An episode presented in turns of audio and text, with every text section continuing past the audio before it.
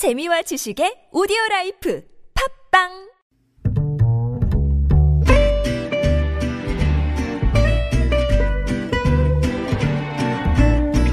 Good evening, everyone. Welcome to the evening show. 이브닝 쇼 청취자 여러분 기다리셨죠? 유튜버 대도서관입니다. 아 어제 제 이벤트 방송 들으신 분들이 또뭐 잘 들었다. 어 형이 왜 거기서 나와요? 막 이런 얘기들을 많이 해주셨는데요. 어 오늘은 더 깔끔하게 방송을 해서 어 이브닝 쇼에 그 존엄에 누가 되지 않도록 하겠습니다. 어 국내 소식부터 해외 뉴스까지 오늘도 8시까지 맹질주 할 테니까요. 끝까지 함께 해 주십시오. 대도서관의 이브닝 쇼 시작합니다.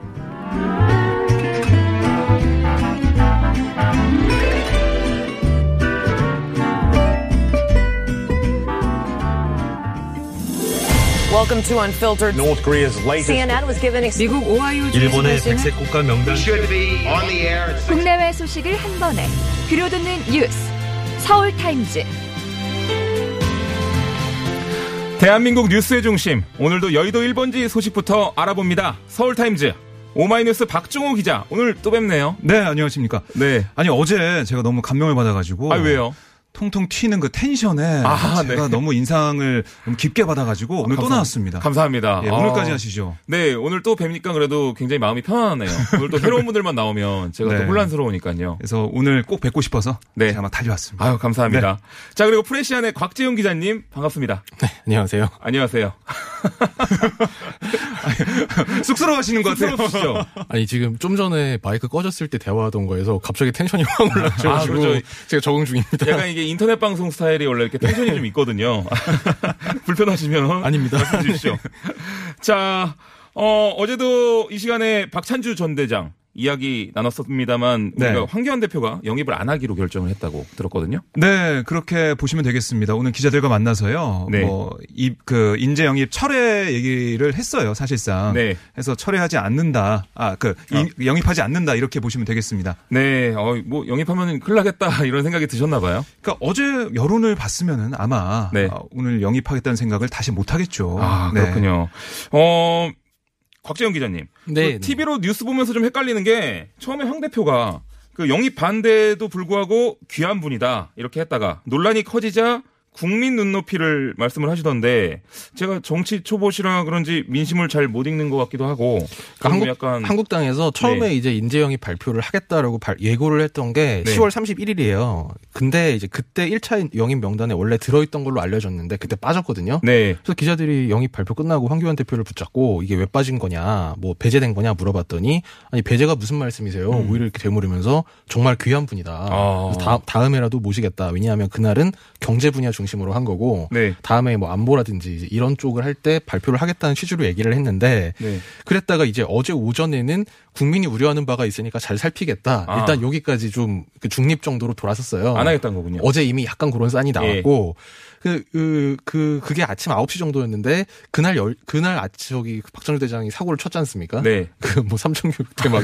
이런, 이런 정말 그 이런 돌이킬 수 없었죠. 네네네 그걸 하면서 오후에 다시 붙잡고 아니 이런 얘기까지 했는데 계속 그 입장에 변함이 없냐 네. 이렇게 물어봤더니 자세한 내용은 좀 알아봐야겠다 이렇게 어. 말을 좀 돌렸어요. 그러더니 결국 오늘 오전에는 국민의 관점에서 판단해야 될 것 같다. 네. 뭐 사실상 거의 철회 의사가 나온 겁니다. 그렇군요. 그러니까 그 삼천교육대 말이 나왔는데요. 네. 오늘 박찬주 전 대장이 라디오 인터뷰를 했어요. 그러니까 저는 사실 내심 기대했습니다. 네. 삼천교육대 문제에 대해서 사과하고 뭐 자신의 반응이 잘못됐다 얘기하겠구나 네. 했는데 사과를 안 하셨죠? 없었어요.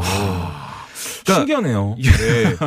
그러니까 좀 우리들의 그 생각, 상식과 좀 맞지 않는 그런 부분들이 있는 거죠. 네. 그러니까 이렇게 얘기했습니다. 박찬주 전 대장이 사과를 하면 임태훈 소장이 해왔던 여러 가지 비이성적이고 비인간적이고 비인권적인 행동들을 인정하는 결과가 되기 때문에 사과할 의사가 없다. 사과할 일이 아니다라고 어, 그렇게 주장을 했습니다. 네. 뭔가 해명을 하면 할수록 점점 더 문제인데 그러니까요. 삼천교육대 발언 뭐 그 삼천교육대 불법성을 인정하는 건 아니다라고 얘기를 하면서도 이 임태 극기 훈련을 통해서 단련을 받으면 자기 모습을 되돌아볼 수 있지 않겠냐. 아, 삼총교육대가 극기 훈련이다 이렇게 말씀하셨어요? 예, 그래서 라디오 진행자가 보다 못해서 네. 아니, 그걸 극기 훈련이라고 표현할 수가 있나요? 야. 이렇게 물어봤는데 네. 그걸 다 포함해서 했다. 극기 훈련 또는 유격 훈련 이런 걸 받음으로써 아, 유격훈련이. 자신을 돌아볼 기회가 있어야 된다. 저는 이걸 잘못하시는 것 같아요. 네. 그러니까 이게 해병대 캠프가 아니거든요. 맞아요. 삼청교육대에서 400명이 넘는 분들이 돌아가셨어요. 아니, 그리고 또 인권 유린이 엄청났죠. 그렇습니다. 네. 아니, 이게 저는 좀 신기한 게 제가 네. 약간 게임 방송을 원래 주로 하는 이제 스트리머 아니겠습니까? 네네. 그런데 이제 거기 보면 리그 오브 레전드라는 게임이 있어요. 어. 롤이라는 게임 네네. 굉장히 유명한 게임인데 네. 거기서 이제 처음에 선수들이 ban pick을 합니다. 그게 뭐냐면 상대편이 잘할 것 같은 거 아니면은 뭔가 되게 강한 캐릭터 같은 경우는 밴을 시켜서 못 고르게 하고 아. 그다음에 픽을 하는 거죠. 자기가 네네네. 유리한 캐릭터들을 아, 고르거든요. 예. 근데 이게 정치랑 똑같아요, 사실은. 이 뱀픽을 근데 잘 못 하시는 분들이 정치권에 좀 많은 것 같다는 생각이 저는 개인적으로 게이머로서 되게 신기하다는 생각이 들었거든요. 게임을 해봐도 아는 건데 사실. 네. 게임만 해도 어, 이 캐릭터가 좋다 나쁘다를 아는 건데 네. 그걸 이제 꼭 찍어야지 아는 건지. 네. 아, 그러니까 오늘도 뭐 이렇게 공관에 감 따는 거 거기에 네. 대해서 청와대에 감이 있으면 대통령이 감을 따냐. 네. 감 따는 것까지 그렇게 침소 봉대하고 열원시켜서 공격했다라고 네. 또 자신의 아, 주장을 강변했습니다. 아. 그러니까 근데- 극, 예, 그, 네. 극, 극기훈련 같은 거는 이미 많이 비판을 받고 있는데 네. 아침에 사고를 또 친 게 이건 잘 안 알려졌는데 뭔데요? 그 감, 그, 가- 감 얘기하시니까 생각나는데요. 감 따라는 거 빼고 저한테 이러는 게 뭐가 있느냐. 그러면서 자신의 갑질 의혹에 대해서 그건 따져봐야 되는 거다. 네. 일방적 성추행 사건, 사건 과 똑같이 증거도 증인도 없는 상태에서 일방적인 진술로 이루어지고 있다. 네. 아, 이거는 듣기에 따라서는 무슨 성추행 사건 피해자들은 다 일방적으로 허위 주장을 하고 있다. 그러니까요. 약간 이런 성추행 범죄에 아. 대해서 좀 왜곡- 왜곡된 인식을 갖고 있는 것 네. 같아요. 아, 이거. 그리고 이건- 감뿐만이 아니라 모과도 따게 했습니다. 아, 뭐가 더 딱했어요? 네, 모가 100개를 따게 했어요. 그, 뭐, 어디, 과손하세요? 그 공관명들이 그래서 손에서 피가 나고 그랬다고 합니다. 아이고, 참. 아니, 근데 이거 홍문정 의원은 어떻게 된 건가요? 그 박찬주 전 대장. 네. 우리 공화당으로 입당할 거다. 뭐 이렇게 하는데 또 박찬주 전 대장은 또 아니라고 하고. 그렇습니다. 우리공화당 홍문종 공동대표가 운영하는 유튜브 채널 네. 홍문종 나폴레 홍 TV 이런 네. 게 있습니다. 네. 거기에 홍 공동 대표가 박 전 대장을 우리 공화당으로 모시게 됐다라고 밝혔어요. 네. 박 전 대장이 드디어 우리와 하겠다라고 말했다 이렇게 전하면서 빠른 시간 내에 같이 모여서 우리 공화당과 함께 대한민국 보수파를 바로 세우고 네. 의토합해서 하나 되기로 했다라고 어, 단언을 했습니다. 네. 그러면서 박 전 대장은 저희 아버님이 살아계실 때부터 뜻이 같았다. 좌빨들의 준동에 대한 걱정을 아이고. 같이 했다 이렇게 주장했고요. 예, 그러니까 뭐 유튜브를 통해서 세게 얘기를 했고 네. 그리고 어, 박 전 대장한테 한국당이 하는 걸 보면 화가 나서 견딜 수가 없었고 그래서 자신이 전화했다 네. 이런 설명도 했습니다. 그런데 오늘 아까 라디오 인터뷰를 통해서 얘기한 뭐 얘기를 들어보면요, 네. 아, 박 전 대장은 자신은 한국당을 통해서 아, 경, 그 총선에 나가겠다 이런 얘기를 확실히 했거든요. 네. 그러니까 인재 영입이 안 되더라도 경선을 통해서 어, 국민들의 판단을 어, 심판을 받겠다라는 얘기를 했어요. 네. 그러니까 우리 공화당에 갈 생각이 없는 거죠 아직은. 그러니까요. 그 이분들이 뉴스를 잘 안 보시는 건가요? 좀 이해가 잘 안 가는데.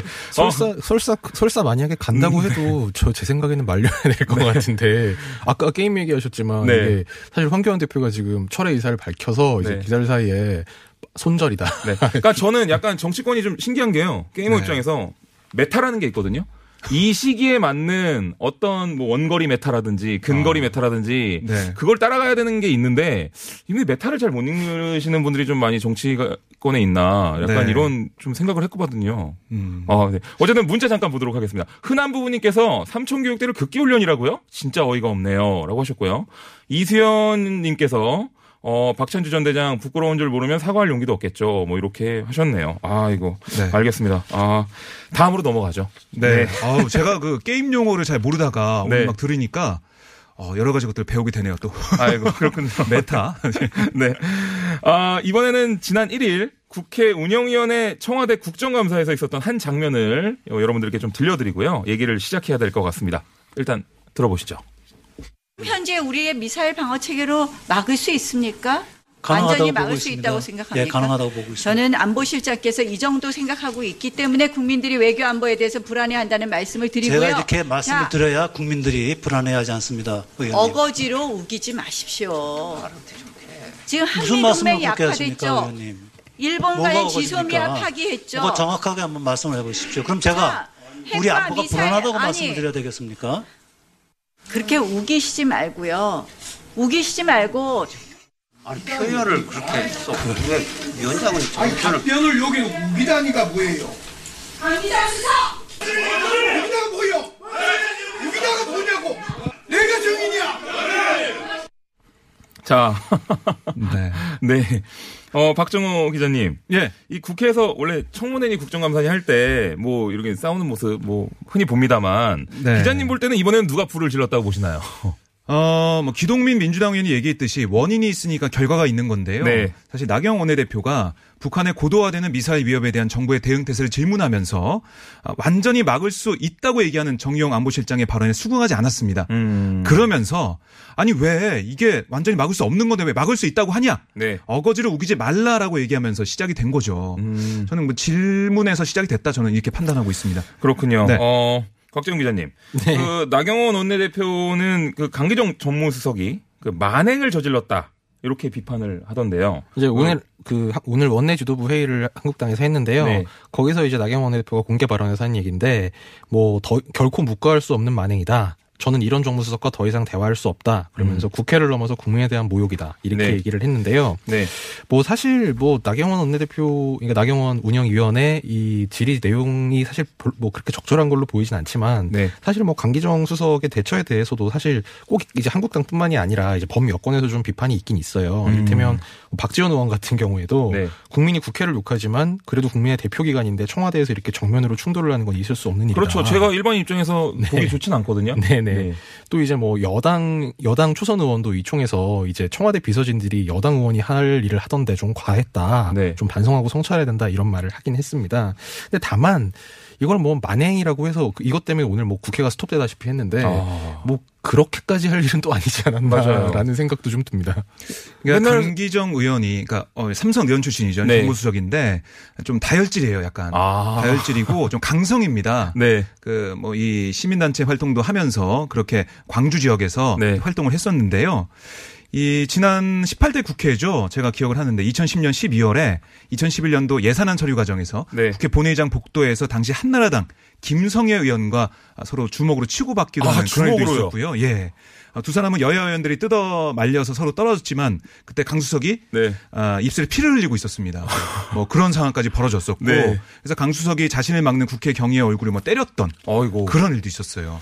어, 굉장히 다혈질이시네요. 예, 그런 경우도 있고 뭐 우리 곽 기자가 얘기했듯이 정무석엔 자리가 네. 청와대와 여당 그리고 야당 이렇게 가교 역할을 하면서 설득하는 그런 자리예요 야당을. 네. 네, 거기 좀 부적절한 면이 있다라고 얘기는 아, 나오고 있는데 하지만 이걸 문제 삼아서 국회를 파행시킨다? 음. 왜냐하면 강기정 수석이 그날 그 자리에서 유감 표명했습니다. 네. 그걸로 좀 일단락되는 분위기가 돼야 되는데 그렇지 않고 좀 더 강하게 네. 한국당, 뭐 바른미래당 나오고 있다 이런 생각이 네. 좀 드네요. 이게 여야가 뉴스를 만들기 위해서 약간 일부러 좀 계산 좀 하고 약간 노이즈 마케팅 같은 걸 하는 경우도 있다던데 사실입니까? 그러니까 예, 뭐 그런, 그런 뭐, 경우도 있는데요. 네. 근데 이번 같은 경우는 이제 노이즈 마케팅이라는 거는 이제 예를 들면 뭐 이게 뭐랄까요 좀 뭐. 좀 신기한 걸 물건을 들고 나온다든가 예, 할 예. 때 국정감사 때 네. 그런 일은 종종 있습니다만 여기서 이렇게 고성으로 소리 지르고 이런 건 사실 조- 유권자들이 별로 안 좋아해요. 아, 그런 건 아니다. 그래서 네. 그래서 이제 관심을 끌려고 이렇게 한 건 아닌 것 같고 음. 이 경우에는 오히려 마케팅용이라기보다는 가만히 있으면 지지자들한테 욕 먹을까봐 아. 그런 경우는 가끔 있습니다. 그러니까 사실 정치인은 신문에 아, 자신의 부고 기사만 빼고 다 놔도 된다. 네. 뭐 그만큼 언론에 좀 주목을 받길 원합니다, 사실은. 그러니까 무풀보다 악플이 낫다 이런 얘기가 정치인들 사이에서 많이 돌고 있어요. 아, 저는 개인적으로 악플보다는 무풀이 낫습니다. 하지만 어쨌든 인지도가 떨어지면 지지도가 또 올릴 방법이 없고 이렇기 때문에 네. 계속해서 언론에 좀 나와야 되는 그런 숙명적인 게 있어요. 네. 그래서 이번에 국정감사를 보면 김진태 의원이 아, 떡볶이를 들고 나오기도 하고 아 떡볶이도요. 네, 네. 떡볶이 나와서 뭐 가지고 나와서 프랜차이즈 문제를 질문하기도 하고요. 그다음에 작년에는 김진태 의원이 벵갈 고양이를 가지고 나와서 뭐 동물학대 논란도 있었고 뭐 그런 경우도 있고요. 네. 어쨌든 노이즈 마케팅 뭐 이런 걸 막말이나 이런 걸 통해서도 지지자한테 어필하고 자신의 이름을 알리고 이런 경우는 있습니다. 그럼- 노이즈 마케팅의 올해의 최고봉은 리얼돌이었죠. 리- 리얼돌을 아, 갖고 나오셨군요. 국감에서 아, 이용주 네. 의원의 어떻게 보면 저희랑 좀 비슷한 면도 있네요. 저희 유튜버들이랑. 아, 그런가요? 자, 아, 그럼 여기까지 하고 아, 잠시 교통 정보 듣고 이어가겠습니다. 크리에이터계의 시조새 유튜버 대도서관과 함께하는 이브닝 쇼 어, 시조새라는 말. 빵 터졌습니다. 그러네요. 네. 자, 다음 어, 테마로 돌아가도록 하죠. 곽정 기자님. 네. 그 대법원장 공관을 리모델링하면서 억대 예산을 무단으로 사용했다는 뉴스를 봤는데 사실인가요? 그러니까 이 무단으로 사용했다는 게 네. 원래 공관을 고치라고 정, 그 국회가 예산을 짜준 게 있어요. 네. 요만큼 쓰세요라고. 근데 원래 거기에 써서는 안될 돈, 다른 업- 다른 사업에 써야 될 돈을 돌려가지고 그러니까 이거 전용이라고 하죠. 네. 그렇게 쓴 겁니다. 아. 근데 이게 2017년 김명수 대법원장 취임 이후에 이뤄진 이 공관 리모델링 사업에서 네. 물론 이렇게 표현하면 김 대법원장이 좀 이따 설명하시겠지만 억울한 부분도 있겠습니다만 그렇죠. 예. 한 4억 7천만 원 정도 이 예산 무단 전용 문제가 있었던 걸로 감사원 감사 결과에서 음. 드러났습니다. 이 법- 그 법원 행정처가 2017년도 예산 편성 과정 그러니까 16년도 가을쯤에 제출된 예산이겠죠. 여기서 한남동 대법원장 공간 리모델링 예산을 15억 5,200만 원을 요구했는데요. 네. 이 기획재정부와 국회에서 예산- 심의 과정에서 한 9억 9천만 원만 써라. 좀 음. 숫자가 좀 약간 9억 9천 9백만 원을 해줬습니다. 아, 9억 9천 네. 아니, 10억이면 10억이지 9억 9천 9백만 원 좀 약간 그렇지 않습니까? 예, 뭐 믿을 수 없는 가격 이렇게 네. 해- 해줬는데요. 근데 법원행정처가 2017년 8월에, 그러니까 그 이 9억 9천만 원을 편성 받고 나서 이듬해 예산을 집행을 하면서 조달청 나라장터에 네. 공사비보다 6억 7천만 원을 더 올려가지고 16억 7천만 원을 이제 공고를 했어요. 아하. 그래서 법원 시설 보강에 쓰- 쓸 예산, 그 예산, 그 다음에 그 재판 시설, 그 재판 개선에 쓸 예산 4억 7,510만 원을 이 공간으로 돌려버린 겁니다. 음, 그렇군요. 그 대법원에서는 뭐라고 하던가요? 네, 인정했습니다. 아, 그래요. 네, 김인겸 법원 행정처 차장이 인정했어요. 이전에도 이런 일들이 있었다는 거겠죠, 아무래도. 왜 어. 갑자기 이렇게 하지는 않았을 거잖아요. 그러니까 네. 인정하면서 뭐라고 했냐면 이게 잘못된 예산 집행이었다라고 인정하면서도 이 모든 결정이 지금의 대법원장 취임 이전에 이루어졌다. 음. 그러니까 지금 김명수 대법원장 때 결정한 게 아니다라고 얘기를 했어요. 네. 그러니까 지금 문제가 아니다라는 그런 해명, 네. 그런 강변이죠. 그리고 예산 배정 과정에서 김명수 대법원장의 방침을 받은 게 아니다 뭐 이런 얘기도 했고요. 네. 최종 결제도 실무자 선에서 이루어졌다 아. 이렇게 강조를 했습니다. 아까 예. 제가 좀 억울할 수 있다는 게 네. 그런 부분인데 네. 아까 쭉 제가 설명하면서 이게 2017년도 예산 편성이니까 16년도에 요구를 한 거고 그렇죠. 그걸 집행한 게 17년 8월이라고 아까 말씀드렸잖아요. 네. 김명수 대법원장 취임이 17년 9월 20몇 25일인가 이제 네. 그렇기 때문에 네. 사실 이 이거 뭐 김명수 대법원장으로서는 조금 억울한 면이 있을 수 있겠습니다만 다만 집행 이제 공사 자체는 취임 이후에 됐기 때문에 네. 뭐 그럼 좀 부적절한 거를 대법원장이 결국은 뭐 아- 알아서 말려야 됐던 게 아니냐 아. 뭐 그런 지적은 좀 있습니다. 대법원장이 그런 일까지 신경 쓰기는 좀 약간 애매하지 않나요? 제, 제 일본 그렇죠. 입장에서. 그렇죠. 네. 그러니까 그런 부분들이 있고요. 네. 그러니까 이게 또 문제가 된 부분이 뭐냐면 이게 좀 고급스러운 소재로 공사가 아. 됐다는 거예요.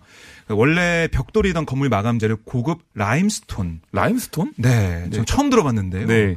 뭐 이태리에서 온 라임스톤 이걸로 바꾸고 네. 어 크레마 오로라는 이탈리아제 뭐 이걸로 바꾼 거고요. 와. 입주 직후에도 호화 집기 구입 뭐 이런 또 시비가 있었어요. 네. 뭐 그런 부분들이 지적이 된 거죠. 음. 네. 라임스톤 전 처음 들어보는데 무슨 게임 같기도 하고. 게임에서 이제 건축 아, 게임 같은 모으는 거 거, 하면 거. 이런 게 네. 나와요. 네. 아. 어, 이 본인 돈으로 하면 괜찮을 텐데 이게 그러니까 이걸 썼다는 거죠. 네. 뭐 우리의 세금이죠. 아, 이게 대법원장 공관에 원장의 아들 부부가 함께 산다는 구설수도 있었던 걸로 아는데. 예, 네. 네, 있었죠. 그, 근데 그건 그냥 구설수고요. 그죠. 사실 그게 왜 문제가 되는지는 사실 잘 모르겠어요. 그죠. 같이 사는 수도 있는 거잖아요. 합법이고요. 그거는. 네. 뭐 법원 관사 관리 내규 같은 걸 봐도 뭐 공과금을 성실하게 납부해야 된다. 네. 운영비를 부담해야 된다. 뭐 사용자 고의 또는 과실로 뭐 시설물 비품을 파괴하면 뭐 변상해야 된다 이런 건 있는데 네. 뭐 돈과 가지고 규정은 없어요. 뭐 네. 와이프는 되는데 처삼촌은 안 된다. 이, 이런 건 없고 네. 뭐그 법원만 그러냐면 행정부 이를테면 뭐 제일 아까 이제 박찬주 대장 얘기도 했습니다만 제일 관사 얘기가 많이 나오는 게 군대잖아요. 네. 뭐 군관사 규정에도 뭐 누구는 대- 뭐 어디- 어디까지 같이 살아, 살아도 된다 그런 얘기는 없고 네. 뭐 그건 경찰 관사 이런 거 다 마찬가지입니다. 네, 아 그렇군요. 방금 속보가 들어와서요. 그 독도 해상에서 추락한 소방 헬기 사고 실종자로 추정되는 시신이 추가로 발견돼서 지금 수습을 준비하고 있다고 합니다. 좀 자세한 소식은 들어오는 대로 또 전해드리도록 하겠습니다. 어, 그럼 다시 이야기로 돌아가서요. 어, 대법원장 얘기 나온 김에 이 얘기도 좀 했으면 좋겠는데요. 그 고등법원 부장판사의 전용 차량 예산이 30억이라는데 이게 사실인가요? 예, 사실입니다. 아 그래요? 어 이렇게 많아요? 오늘 민주당 백혜련 의원이 법사위 회의에서 네. 이 고등법원 부장판사 전용 차량이 대부분 출퇴근용인데 네. 내년도 임차료를 그 대법원에서 예산을 제출할 때 20억에서 30억 원으로 증액 신청했는데 검사장 전용 차량은 없애는 개혁을 하고 있는데 법원은 이런 거 검토할 의- 의사가 없느냐? 그러니까요. 이렇게 물어봤는데 조재연 법원행정처장이 뭐 검토를 하겠다면서도 이제 음. 검찰에서 폐지했다고 바로 그렇게 하는 게 맞느냐? 뭐 좀 이런 취지로 좀 뭐랄까요? 좀 부적절하다는 취지 로 답변을 해서 또 논란이 됐습니다. 네. 이 30억 원이라는 거는 지금 법원에서 이 고등법원 부장 판사급 이상, 그러니까 고위 고위 판사들의 고위직 판사들의 경우에 총 157명 정도한테 관용 차량이 나가고 있고, 네. 뭐 평균 리스 비용이 한 달에 한 70만 원 정도, 그 다음에 운전기사 급여가 300에서 500만 원 정도. 어, 운전기사 있거든요. 급여가 굉장히 높군요. 예. 네. 아니 물론 이분들은 운전만 하는 게 아니라 뭐 다른 업무도 하시는 분들이긴 아. 합니다만 아무튼 보통 관용차는 차관급 이상한테 나가는 건데 네. 그럼 법원은 뭐 전체 인력의 5% 이상이 차관급이냐 뭐 음. 여당 의원도 이제 그런 비판을 하- 했어요. 네. 그러니까 이게 그 법원 내 인식이 좀 문제인 것 같아요. 네. 왜냐하면 검찰이 그러니까 검찰에서 검사장에 대한 전용차량 제도를 폐지했다고 해서 우리 법원도 따라가야 되냐 네. 이런 얘기거든요. 그러니까 법원에 대한 사회적 예우를 어떻게 할 것이냐 법관에 대한 예우를 네. 그것부터 따져봐야 된다 이런 취지예요. 맞아. 그러니까 저는 국민 입장에서 그 차량을 좀 쓰시는 거는 좀 괜찮다고 생각하는데 네. 좀 너무 비싸게 쓰시는 건 좀 아니지 않냐. 뭐 이 정도인 것 같더라고요. 인터넷 보니까. 네. 뭐 법관에 대한 예우가 뭐 비싼 차량 기사를 주는 거라고 생각하시면 네. 참 그냥 국민 한 사람으로서 굉장히 슬프죠. 뭐 약간 타다처럼 약간 이렇게 렌트하는 서비스 같은 거 하나 만들면 되지 않아요? 어차피 출퇴근만 쓰신다면서요. 네, 그러니까 권위를 네. 뭐이 검은색의 세단, 뭐 네. 큰차 이걸로 세우려고 하면 안 되죠. 아, 네. 그렇죠. 아, 좋습니다. 다음으로 넘어가도록 하죠. 어, 손흥민 선수가 이게 심리 치료를 받고 있다고 하는데 이게 어떤 그렇습니다. 얘기인지 좀 궁금해요. 그 많은 분들이 아실 거예요. 지난 4일 네. 영국 리버풀에서 어, 열렸던 에버턴과의 경기, 그 토트넘의 손흥민 선수가 출전을 했는데요. 네. 여기서 손흥민 선수가 아예 에버턴의 고메스에게 거친 태클에서 레드 카드를 받았습니다. 퇴장을 당했는데 네. 고메스가 넘어지면서 토트넘의 세르지 오리에가 강하게 부딪혔고요. 아이고. 발목이 돌아가는 큰 부상을 입었어요. 아, 예.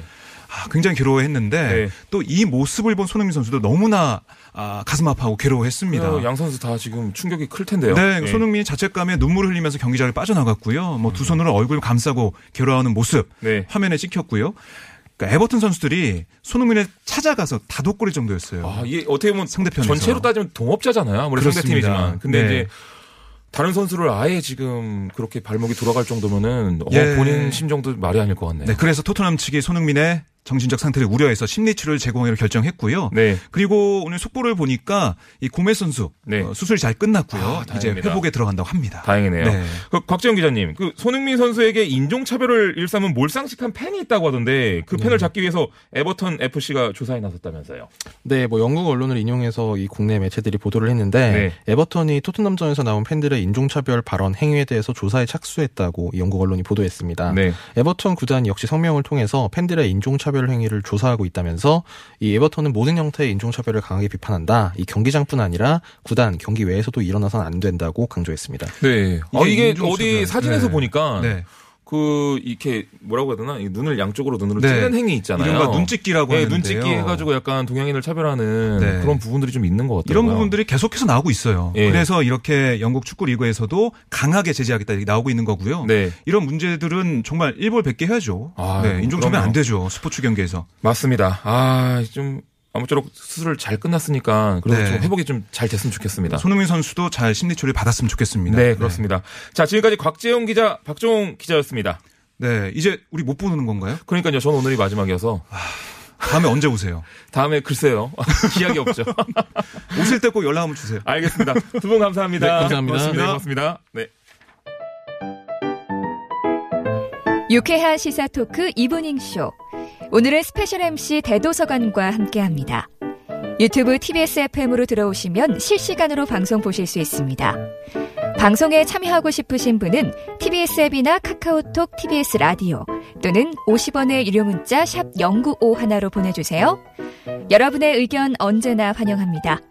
시사 뉴스가 조금 더 유쾌해집니다. 대도서관의 이브닝 쇼. 자, 어, 문자 보니까 넵튠 부인님께서 목소리가 대도서관 같냐? 이렇게 물어보시는데 접니다. 네, 저 유튜버 대도서관이 오늘 특별 MC로 진행하고 있습니다. 자, 지금 이 시각 해외 핫한 뉴스를 알아보는 서울타임즈 전지현 캐스터와 함께합니다. 어서 오세요. 네, 안녕하세요. 네, 또 뵙네요. 네. 반갑네요. 그 오늘 뉴스를 봤더니 네. 세계 최대 자유무역 협정인 FTA에서 네. 그 역내 포괄적 경제 동반자 협정 네. 요게 타결됐다고 하는데 이 역내 포괄적 경제 동반자 협정 이게 뭔가요? 영어로 해드려요? 어 영어로 해주세요. Regional Comprehensive Economic Partnership의 앞 글자를 따서 잘하시네요. 와. RCEP라 해서 RCEP. RCEP이라고 RCEP. 하는군요. 네, 그냥 알기 쉽게 그냥 RCEP 이렇게 부르시면 됩니다. 네. 영내 포괄적 경제 동반자 협정. 이거 하려면 숨을 멈춰야 되잖아요. 그렇죠. 그러니까 어느 국가들이 참여를 하는 거냐면 아세안 국가 10개국이 있어요. 네. 한국, 중국, 일본, 호주, 뉴질랜드가 참여하는 자유무역 협정입니다. 네. 여기 지금 굉장히 많은 국가들이 포함되어 있기 때문에 여기에 인구를 합하면 세계 인구의 절반인 36억 명이 해당이 돼요. 그 정도예요. 그 정도로 네. 굉장히 큰 규모라고 세계 최대 규모 말, 말이 괜히 나온 게 아니고요. 네. 세계 GDP 세계 총 생산의 3분의 1이 27조 4천억 달러인데 여기에서 좀 산출이 되고 있습니다. 네. 그리고 세계 교역량의 3분의 1을 차지하게 되는 정말 세계 최대 규모의 FTA인데요. 네. 인도가 빠졌다는 게 약간 눈에 띄어요. 어 인도는 왜 안 들어왔을까요? 그러니까요. 굉장히 큰 대국 중에 한 나라잖아요. 인구 인구도 많고. 네, 그래서 워낙 논의를 했었는데 네. 중국산 수입품이 몰려올 것이다라면서 국내에서 굉장히 우려가 컸답니다. 그래서 아. 지금 인도 정부가 국내적으로 반대가 너무 심하니까 일단은 부담이 너무 커서 처음에는 빠진다고 결정을 했어요. 음. 그래도 앞으로 주요 사안이 있다면 참여하는 국가들하고 공동 노력하고 추후에 입장을 결정하겠다 이런 입장을 나타냈습니다. 네. 이 알셉이라는 게 2012년 에 중국이 주도해서 논의가 시작이 된 거예요. 그랬을 것 같아요. 아무래도 인구가 네. 제일 많고. 그렇습니다. 네. 여기 이제 속하는 나라니까요. 그 미국하고 일본이 또 주도했었던 환태평양 경제 동반자 협정 TPP라고 이제 줄여서 많이 TPP. 예, 얘기를 했었는데 거기에 대항하는 성격이 강했습니다. 근데 네. 미국에서 트럼프 행정부가 출범하면서 트럼프 행정부는 미국 우선주의잖아요. 요즘 또 그렇게 하- 더 한다고 그렇습니다. 하니까요. 다자간 통상 협의가 아니라 양자 무역, 일대일 무역하자 이렇게 다 깨고 있잖아요. 네. FTA 같은 것들을. 그래서 이런 양자 무역을 강화하니까 미국과 일본이 주도한 TPP는 조금 힘이 빠졌어요. 맞습니다. 대신에 이 RCEP은 중국이 적극적으로 추진을 하면서 네. 협상에 좀 탄력이 많이 붙었습니다. 야, 이게 세계 교육의 거의 3분의 1을 차지한다고요? 네네. 와, 이게 굉장하죠. 정말 엄청난 건데. 네네. 그럼 이제 청취자분들께서 궁금하신 건 네. 그래서 이 협정이 우리나라한테 어떤 영향을 미치냐? 그렇습니다. 네, 이게, 이게 중요한 거잖아요. 근데 우리나라가 처음으로 여러 국가가 함께하는 거대한 FTA에 참여했다는 데 의미가 커요. 네. 특히 일본이랑 이제 중국과 무역 갈등을 빚을 일이 많지 않습니까? 네. 그래서 그걸 빚었을 때 문제를 이걸 통해서 해결할 수 있는 역할을 하지 않겠느냐 이런 음. 기대감이 지금 높아지고 있고요. 우리 정부가 지금 아세안 국가와 협력을 강화하는 신남방 정책을 추진하고 있어요. 네. 근데 알셉에 아세안 국가들이 다 참여하니까 아무래도 신남방 정책을 가속화하는 계기가 돼주지 않을까 이런 기대가 또 나오고 있고요. 전기, 전자, 자동차, 제조업을 중심으로 무역 장벽이 좀 낮아집니다. 그래서 15개 국가로의 수출이 더 활발해질 것으로 전망이 되는데 반면에 농산물이나 수산업 강국인 중국, 호주, 아세안 국가들이 포함되어 있어요. 아세안 아. 국가들 수산물 굉장히 싸잖아요. 네네네. 그러니까 아무래도 우리 농수산물 분야는 좀 좀 타격을 입지 않겠느냐 이런 우려도 함께 나오고 있습니다. 그러니까 아무래도 우려가 있을 게 이게 중국이 주도하다 보니까 네. 아무래도 중국이 제일 좀 힘을 쓸 것 같고 그렇습니다. 우리나라가 그 중에서 어떤 역할을 할 수 있을지 네. 그리고 또 다른 아시아 국가에. 다 네. 물건도 싸고 그렇습니다. 우리가 이득을 볼 게 있을지 그러니까 보는 분야도 있고 항상 FTA라는 게 그렇잖아요. 우리가 이득을 보는 분야도 있고 손해를 네. 맞아요. 보는 분야도 있고 근데 이제 아무래도 이 농민분들 또 수산업에 종사하시는 분들은 조금 어려움이 좀 배가 되지 않을까 이런 네. 우려가 나오고 있습니다. 맞습니다. 어, 문자 잠깐 볼까요? 어, 뭐, 대도님 손 한번 흔들어 주세요 하셨는데, 아, 유튜브에서 TBS FM 채널로 들어오시면요. 아, 제가 저를 직접 보실 수 있습니다. 우리 또 기자님도 같이 전지현 캐스터님도 보실 수 있고요. 자, 그리고 또 일원상, 일원상님 진행 나이스합니다. 아이, 감사합니다. 솜사탕 좋아해님께서 역시 비유가 다 게임이네요. 라고 하셨네요. 오늘 제가 게임으로 좀 비유를 많이 들었더니. 아, 쏙쏙 들어오던데요. 아, 그 영어 아이디를 쓰시는 TBS 라헤드님, 어, 채널 못 돌리고 듣게 됩니다. 라고 하십니다. 아, 감사합니다. 많이들 오셔서 어, 놀러 오셨으면 좋겠습니다. 다음 뉴스로 한번 넘어가 볼까요? 네, 네. 여권 얘기예요. 네, 여권 얘기. 이 여권이라는 게 네. 그러니까 우리 여행 갈 때 쓰는 그 그렇습니다. 여권을 말하는 거죠. 네네. 네. 우리나라 여권이 전 세계에서 2등을 했다고 하는데 네. 이 어떤 분야에서 이 일을 한 건가요? 그러니까 헨리앤드 파트너스라는 글로벌 시민권 영주권 자문 회사가 있어요. 네. 헨리 여권 지수라고 매해 발표를 하는데 이 나라 여권을 가지면 몇 나라의 여행을 무비자로 갈 수 있을까요? 요걸 표시하는 지수입니다. 아. 네. 근데 최근에 전 세계 200개국을 대상으로 이제 조사를 해 봤는데 우리나라 여권이 공동 2위에 오른 거예요. 와. 그러니까 두 번째로 가장 많은 국가에 이 여권을 갖고 있으면 갈 수 있습니다. 이렇게 지금 순위가 네. 발표가 된 거죠. 우리나라는 조사 대상 200개국 중에서 188개국을 단기 방문했을 때 무비자나 도착 비자로 입국할 수가 있다고 합니다. 제가 이제 들은 얘기는요. 네. 우리나라 여권이 범죄자들 사이에서 굉장히 인기라고 그렇죠. 하더라고요. 소매치기 당할 확률이 높으니까 조심해라. 네, 굉장히 이런 그래서 해외여행. 갈 때 조심해야 된다. 그렇습니다. 그러더라고요. 꼭 잘. 왜냐하면 이렇게 많은 곳에 갈 수 있기 때문에 네. 그 범죄를 좀 하시는 분들은 아주 노리는 대상이 될 수가 있거든요. 그리고 이제 한국 여권을 가지고 들어가면 네. 뭐 이렇게 검사도 좀 덜 한다고 하더라고요. 그렇죠. 예, 네. 한국. 사람들은 약간 사고를 잘 안 친다. 네네. 이런 인식이 좀 있다고 하더라고요. 그렇기 때문에 네. 이제 우리가 이렇게 높은 지수에 오르게 된 건데요. 네. 아무튼 이제 최신 여행 정보 데이터를 좀 바탕으로 해서 이제 2006년부터 이 지수를 발표했는데 우리나라가 2011년에 처음 10위에 올랐거든요. 어. 그랬는데 계속해서 순위가 올라간 거예요. 그래서 2014년, 15년에는 3위에 올랐는데 올해는 2위까지 또 올랐습니다. 1위는 그럼 누구예요? 일본과 싱가포르가 공동 1위래요. 아, 일본 또 1등이군요. 그렇습니다. 우리가 188개국에 갈 수 있다고 했잖아요. 네. 근데 여기는 190개국에 아, 갈 수가 있대요. 두, 우리 좀한 두개 세 개만. 더 하죠. 기왕 할 거좀 1위 하면 좋은데. 근데 우리도 우리만 단독이 아니고요. 핀란드, 독일하고 같이 아. 공동 2위에 오른 거예요. 그래서 지금 상위 세 나라가 아시아권이잖아요. 네. 일본, 싱가포르 그리고 한국. 그러니까 그게 좀 눈길을 끌고 있다 이런 얘기가 나왔고 네. 이탈리아, 덴마크, 룩셈부르크가 187개국으로 공동 3위입니다. 근데 아. 사실 다 고만고만한 거예요. 지금 네. 하나 그그 다음은 또 하나 빠지고 또 하나 빠지고 순위가 지금 그렇게 내려가고 그렇군요. 있거든요. 반대로 이 최하위국들은 어떻게 돼 있어요? 북한이 사전 비자 없이 방문할 수 있는 나라가 39개국이랍니다. 그래서 네. 최하위를 기록을 했어요. 이 밖에 이제 아프가니스탄, 이라크, 시리아 등이 있는데 잘 보시면 다 내전이나 분쟁을 겪고 음. 있는 좀 치안이 불안한 나라들이잖아요. 네. 그래서 이런 나라들은 다 여권으로 방문할 수 있는 나라가 30개국 미만이었습니다. 그렇군요. 자, 마지막 뉴스 는 독일 소식입니다. 요즘 집값 문제 때문에 전 세계가 고민이 많은데 네. 독일 베를린시가 내년부터 월세를 5년간 못 올리게 했다. 그렇습니다. 네. 그 주택 임대료를 동결하는 내용을 담은 법안을 이제 내놓은 건데요. 여기에 따르면 2014년 이전에 지어진 주택이 해당이 됩니다. 그러니까 지금 베를린시에서 한 150만 채 정도가 있대요. 네. 이 150만 채는 앞으로 5년 동안 기존의 세입자에게 주택 임대료를 더 인상하지 못하게 하는 내용이 담겼습니다. 어. 이 그럼 언제를 기준으로 해야 될 것인가 이게 있어야 되잖아요. 네. 이 법안 초안이 발표됐던 날이 6월 18일이었거든요. 그러니까 딱 그때 가격에 그때 이제 가격으로 네, 딱 기준으로 동결. 해서 더 동결을 해라 이제 이런 얘기인데요. 네. 만약 의회에서 통과되면 당장 내년 1월 1일부터 즉각 발효가 됩니다. 아, 그렇군요.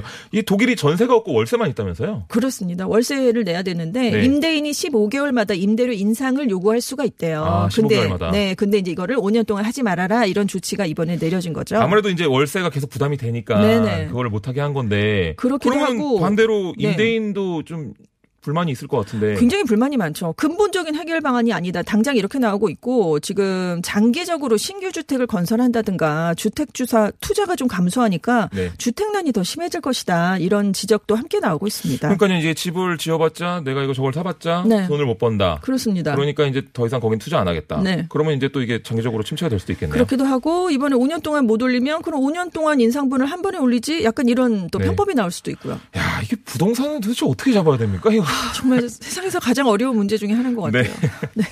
이게 참나 네 한쪽이 편해지면 한쪽이 네, 편해지고 그렇습니다. 네, 그 베를린시 주택 임대료가 어느 정도인지 좀 궁금해요. 비싼 편인가요? 유럽의 다른 주요 도시에 비해서 좀 싸긴 했대요. 네. 근데 지금 베를린시 인구가 한 번에 지금 최근에 5만여 명이 많이 늘었습니다. 그러니까 아무래도 집값, 임대료가 늘 수밖에 없겠죠. 네. 2008년하고 비교했을 때 임대료가 두 배 이상 올랐어요. 네, 그리고 와, 매, 매매가가 세 배나 뛰었는데 네. 제가 우리나라 임대료 아니 우리나라 돈으로 좀 환산을 해봤어요. 네. 그러니까 20평 그러니까 66.11 제곱미터의 네, 경우에 20평 정도. 83만 3천 원 정도. 그러면 30평 99.17 월세가 제곱미터. 네, 그렇습니다. 한 125만 원 정도. 근데 이게 그렇게 비싼 편은 아니고 이제 네. 여기 이제 많은 분들이 댓글을 다신 걸 보면 우리나라 서울 집값도 만만치 않다. 아, 우리나라 또 서울 집값도 만만치 않긴 월세를. 비교해 보면 우리도 강남 같 아요. 여기 지금 베를린 시잖아요. 아, 그러네요. 우리도 서울 도심에 지금 집값을 비교해 보면 네. 우리도 사실 만만치 않은 수준이다 이렇게 얘기가 근데 제. 친척 동생이 이 함부르크인가에서 살았거든요. 독일. 근데 네. 이제 확실히 우리나라 건물들이 훨씬 더 새 거라고 하더라고요. 거기는 좀 아, 그럼요. 오래된 건물들이라서. 낡은 건물들이죠. 그래서 똑같이 비싼데 네네. 한국에서 사는 게 차라리 낫다 뭐 이런 그- 식으로 얘기를 그렇죠. 하던데. 많은 분들이 그 점은 한국의 좋은 점이다 굉장히 이렇게 얘기를 하시죠. 하더라고요. 겉으로 보기에는 이제 고풍스럽고 네. 뭐 그런 것도 있긴 한데 들어가면 참 불편하다 이런 말씀들을 많이 하시죠. 좋습니다. 네. 아, 감사합니다. 지금까지 전지현 외신 캐스터와 함께 했습니다. 네. 자, 감사합니다. 매주 매주 월요일부터 금요일까지 저녁 6시 20분부터 8시까지 생방송으로 진행되는 김지훈의 이브닝 쇼. 오늘은 특별히 저 대도서관의 이브닝 쇼로 여러분과 함께하고 있는데요. 유튜브에서 TBS FM으로 검색하시면 보이는 라디오로도 함께하실 수 있습니다. 어, 문자로도 방송 참여하실 수 있는데요. 50원의 유료 문자 샵 #0951로 보내주시면 되고요. TBS 앱과 카카오톡은 무료입니다.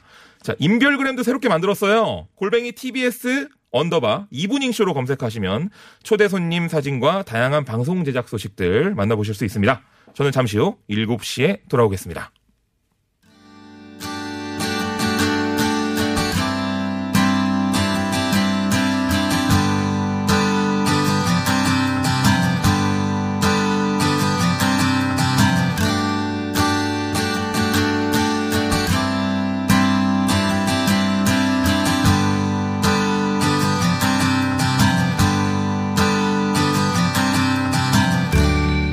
자, 대도서관입니다. 어, 문자 소개 좀 해드릴까요?